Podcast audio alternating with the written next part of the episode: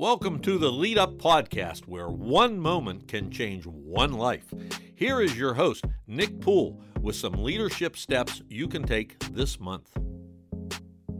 Welcome to the Lead Up Podcast, where we strive to help you function at your fullest potential as an influencer, recognizing that one moment can change one life.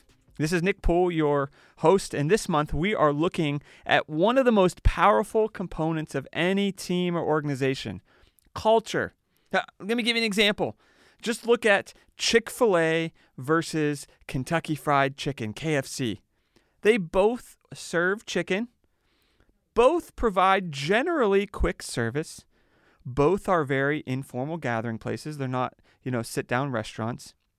They're what you might consider fast food. What's different about them? In 2018, KFC's revenue was $2.64 billion. Chick fil A's revenue that year was over $3 billion. That's over $3.5 million difference. What, what, so what creates such a big difference? It's culture. We all know it. It's that intangible that everyone recognizes. I'll give you another example Southwest Airlines versus American Airlines. Both fly all over the country, both generally use the same airplanes. What's different? Culture. Culture changes everything. Maybe you've heard this quote before systems create behaviors. Uh, what, what that quote means is that systems help provide specific results. You design a system to create a result. Uh, but no matter how good your systems are, there is another organizational component that can ruin even the best systems if you don't pay attention to them, and it's culture. While systems create behaviors, culture establishes the soil in which those behaviors are planted. Using that analogy, our goal as leaders is to help people step into their reason for being, or in botanical terms, it's to help the flower blossom. The problem is, no matter how much we water the flower, no matter how much we feed the flower plant food, or even provide adequate sunlight, if it's not planted in the right soil, it will never survive, never bloom. Cultivating your culture is really about paying attention to the components that infect the environment or soil of your team or organization that you lead.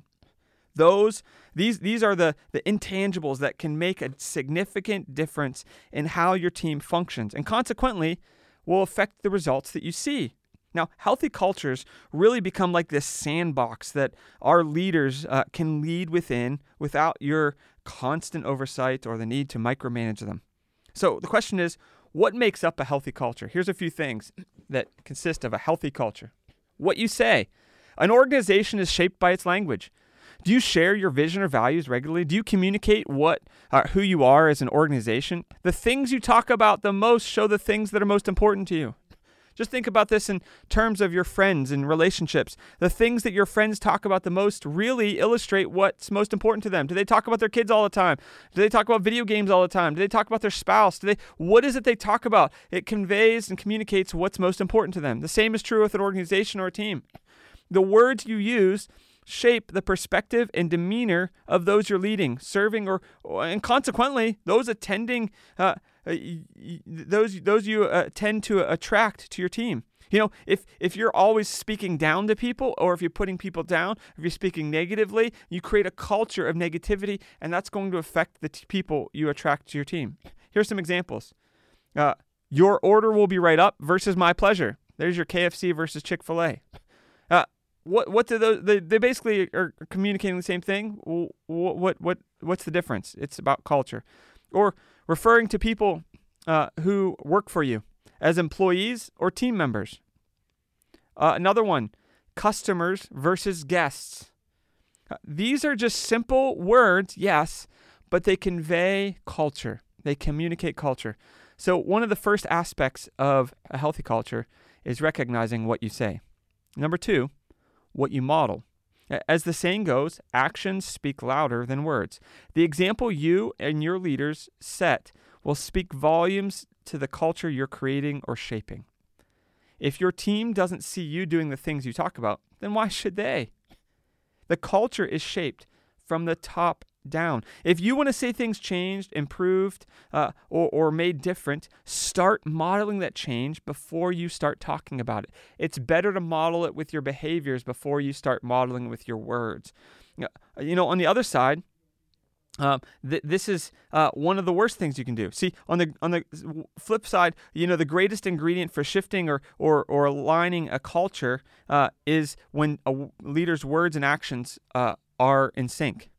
Uh, the other side is true as well. One of the greatest obstacles to shaping a culture is a contradiction between leader's words and actions. We've all seen this. Uh, it's hypocritical when you see someone say one thing and do another. You don't want to follow that person. You don't want to do what that person asks because they're not even doing it. Your words and your actions need to align, they need to be in sync. So, number one, what you say. Number two, what you model. Number three, what you allow. It's not just what you or your leaders do, but also what you allow others to do. When you allow things that undermine or run contrary to your culture, you end up sabotaging the shift of culture from the inside out. You can essentially enable an unhealthy culture to secure a stronghold and keep a healthy culture from ever being adopted because of what you're allowing. Not allowing something doesn't mean you become the culture police and you punish people every time they step out of those boundaries, but that you redirect, discuss, and guide people toward the right things without turning a blind eye to the wrong things. If you allow the wrong things, the wrong things eventually will take over you won't have a healthy culture. You'll have the desire for a healthy culture while staring at an unhealthy culture that you have allowed or enabled. So, what you say, what you model, what you allow. Number four, what you repeat. We often think culture is changed by the big things we do. And, and now, don't get me wrong, it is affected by those things. But lasting culture is shaped by the little things you repeat over and over again. Here's an example a person isn't considered healthy simply because they ate a really healthy meal for dinner. They are considered healthy when they are watching what they eat over and over and over again over an extended period of time. It's what you do over a period of time that really defines you. Your culture will not be cultivated in one moment or through one really important meeting. It takes the disciplined repetition of the things that align with your healthy culture day after day, week after week, month after month, year after year. That's how a healthy culture is established. What you say, what you model, what you allow, finally, what you repeat. Uh, what you repeat, and finally, what you celebrate. See, what you measure improves, what you celebrate gets repeated. That's important.